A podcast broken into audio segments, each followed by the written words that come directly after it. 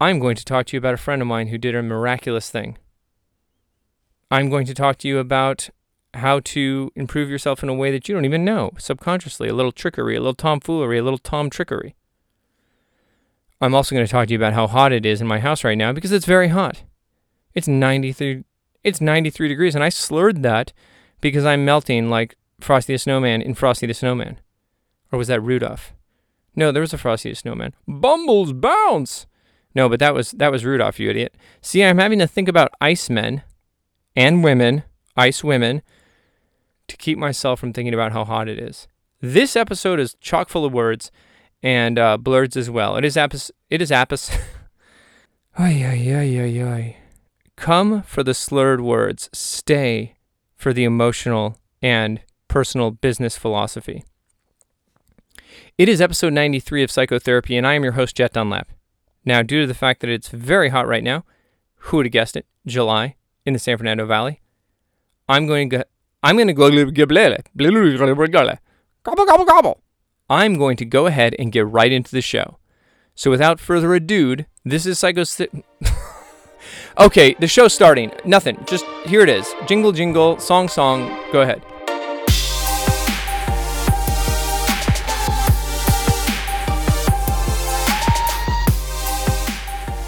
Getting trapped on a feeling. Oh, what a feeling! I'm dancing on the ceiling. I've never done that. There's a thing at Universal though, back in the day when you could uh had like that Hitchcock exhibit. I don't know if it's there anymore. Probably is. Where they showed how they did vertigo and you could dance on like the wall. Well, I guess you didn't have to dance. I'm just a big dancer, as you know. So I remember when I was a lad, because I was Scottish when I was a kid. So that's why I always say I'm a lad or call my wife my bonnie lass because uh, I am from the great Isles of Scotland and Ireland, even though Scotland's not an island. Don't worry about it, guys. Let's not get technical here. Let's not get lost in the weeds, get hung up on minutia. So there I was at Universal Studios some years ago, and they had this Hitchcock area where he had built a set. What would normally be on the ground was in the sky, so he could make these fantastical images, even though they didn't exist. Yeah, Jet, because there wasn't a way to turn off gravity, pretty obviously. So, like Lionel Richie's song, Dancing on the Ceiling, I like calling him Lionel because it's like that train company, Lionel. Uh, like Lionel Richie's song, Dancing on the Ceiling, if you were at Universal when you heard this near an exhibit that may or may not exist in the back lot at that Hitchcock exhibit, you could dance on the ceiling, which is really the point of this entire episode, right? Okay. Last episode was about transparency and clarity. And I liked it. I'm looking out a window right now that's not clear because my dog, when left home, which is very rare, but don't worry, she's air conditioned and pampered to a degree that's just insane. You wish you had my dog's life. She has what we call beaked because we call her beaks because she has a beak. not like a bird, but it's what we call her. She has beaked the window with her muzzle and left quite an imprint that I do need to clean. And I'm reminded of that because of my episode's topic of transparency and clarity. Many years ago, in a galaxy that is this one, on a world that is this one, in an area that is this, with me, because this is my story, I was doing a job that required recruiting on a regular basis. It was a sales job, and I had a great team that went out there and sold products but also recruited people. And we were doing very well. This is back when I was in my ambition monster years, as you remember, I've referred to in the past. I don't remember what year it was, but it's been over a decade. A gentleman who I recruited into this company recruited a gentleman who recorded who recorded a gentleman on tape dancing, back to dancing, who recruited another gentleman. This gentleman's name was, let's say, Kyle. Kyle was at a restaurant in the great city of Valencia, California if Valencia would like to sponsor me for any reason, I'd love to do the show there and talk about the great qualities of your city. I don't like Magic Mountain, but that's okay. We can get over that. Kyle was in Valencia and he was having lunch, and he met a woman by the name of Michelle. Michelle was a waitress. I can't remember if he was hitting on her or trying to recruit her for the business. I know that at the time we were looking to diversify our sales team. And so he recruited her into the business. And I think he went on a date with her. I can't remember. It doesn't matter. At some point, he needed me to help convince her of the merits and her ability to make money in this business, which was the idea. So he got me on the phone with Michelle. She was new to the great state of California in the great city of Valencia, and she came from an awful place called Florida. I'm just basing that on what I've seen TV and historical documents and information. Sorry, Florida. You knew you were going to get slammed at some point. I hear Disney World is very nice, but I'm not going to go there right now. Because the pandemic. It's not that I don't want to. If you want to sponsor me, however, Disney World, I am open to that idea. Disney as well. Okay. In that case, I love Florida. So she was from Florida and she moved here to, I think she did graphic design. And Kyle thought she'd be a good fit for our organization. I got on the phone with her, explained to her who I was and what we did. And then over a little while, I think Kyle became less interested in A, helping her succeed in the business and probably romantically simultaneously. But again, don't quote me on this. I don't know. I took a great interest in Michelle. She has a unique way of being honest when she shouldn't. I mean, I just, I, I have such a fondness for this girl, and she would just say what was on her mind if it wasn't feminine, if it wasn't appropriate. She's not inappropriate, but she'll say something that is just what she's thinking at the moment. And I do this on the show specifically, but I can refine it. You're going to get her every time, and I adore this in people. Getting that filterless, even if it's someone that I don't agree with, I love it. Even if it's someone who's crazy, not in the case of Michelle, I enjoy it because wow, what a treat. In America, we are programmed to lie constantly. How do you feel? Good. You could have been shot in the foot coming out of the ER with a special variety of coronavirus that, I don't know, makes you have a witch's face. I was going to say hat. But it doesn't make any sense. Neither is a witch's face, you idiot. But you would say, I feel good. I'm fine. That's just us. If someone probes deeper, you're going to lie, lie, lie, lie, lie, just to cut the conversation short. And because we're told to always present yourself in a positive manner, even if it's not the truth.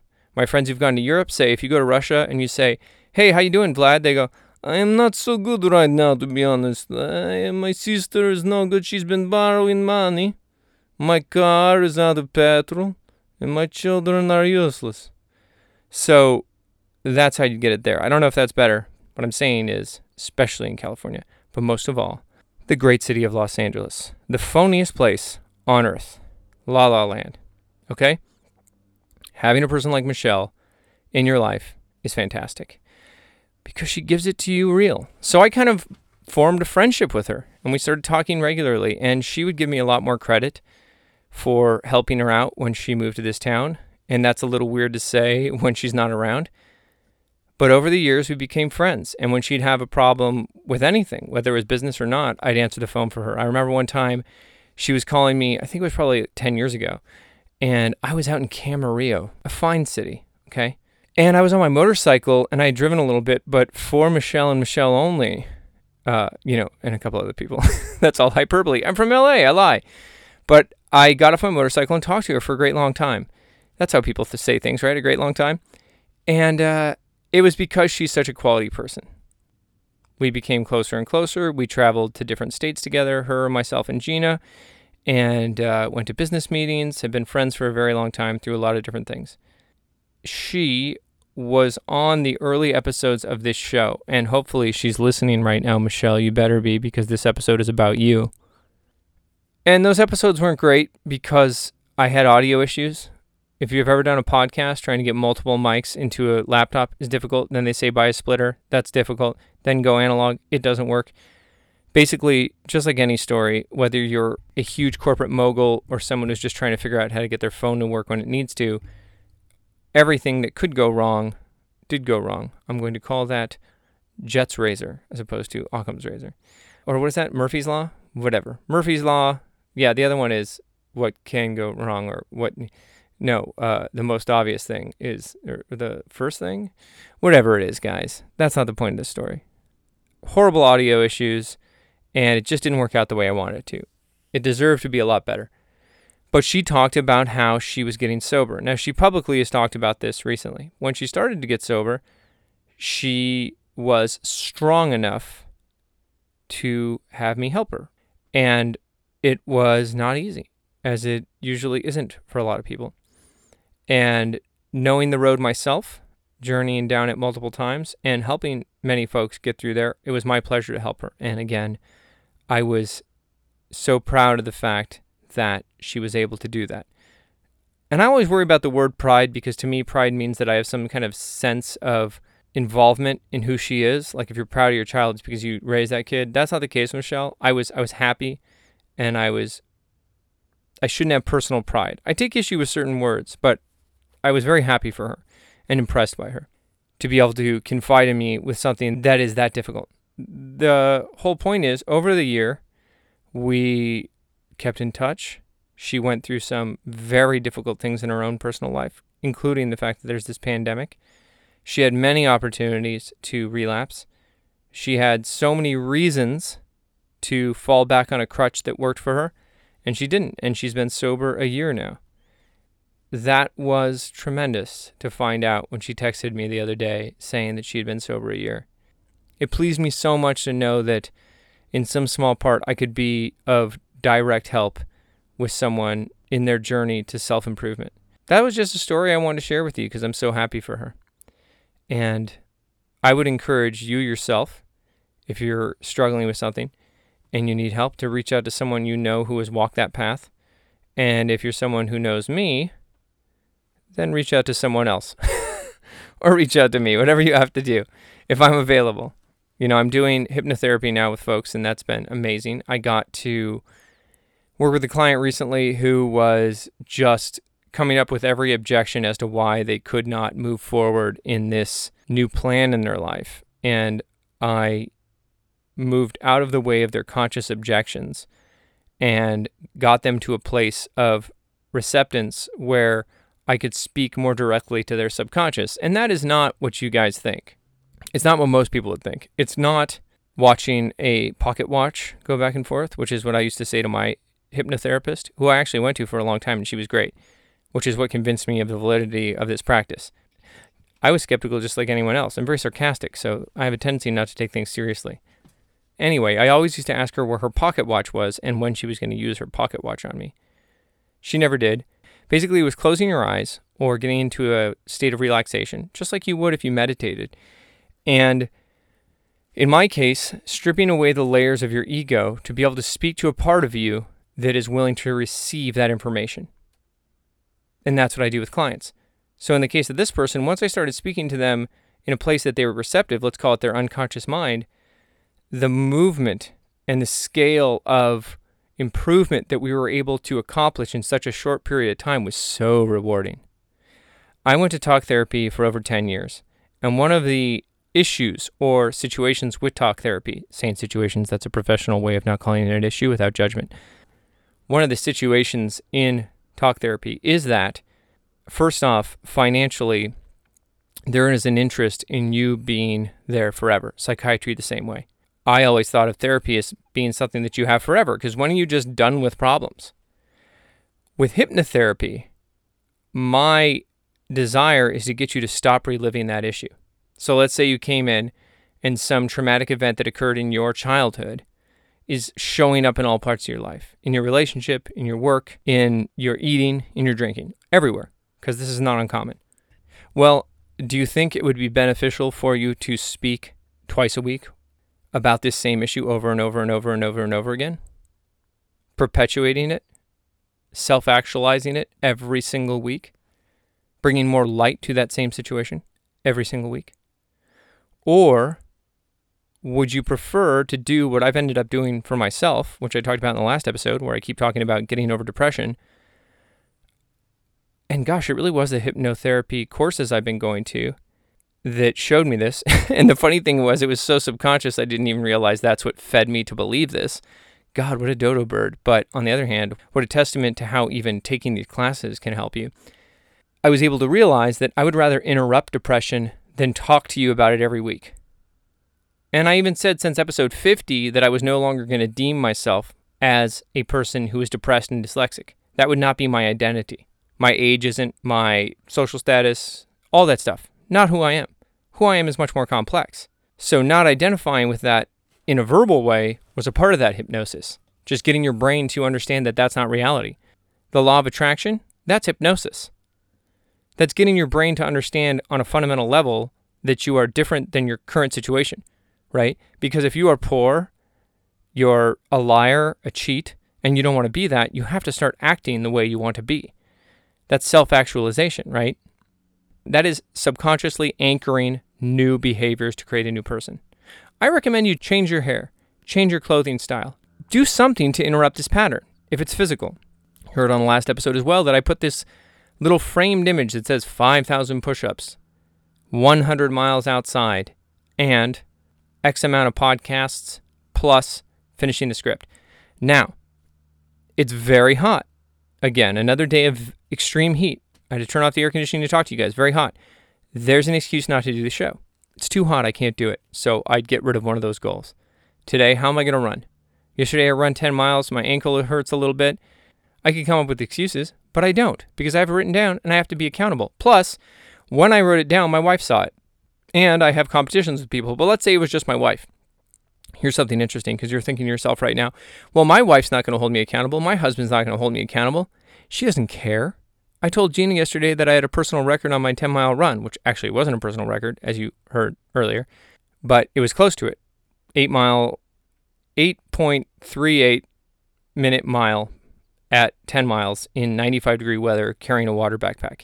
So after running every single day, not bad. She didn't care. She didn't listen. She was busy doing very important stuff, so it wasn't her fault. It's not like she doesn't care about me, but she was distracted. So I was not relying on her to support my plan to get me to do it. That's powerful. It doesn't have to be your spouse who changes for you to change. Would it help? Sure. Can you do it in spite of them? Absolutely. If you must do it, just do it.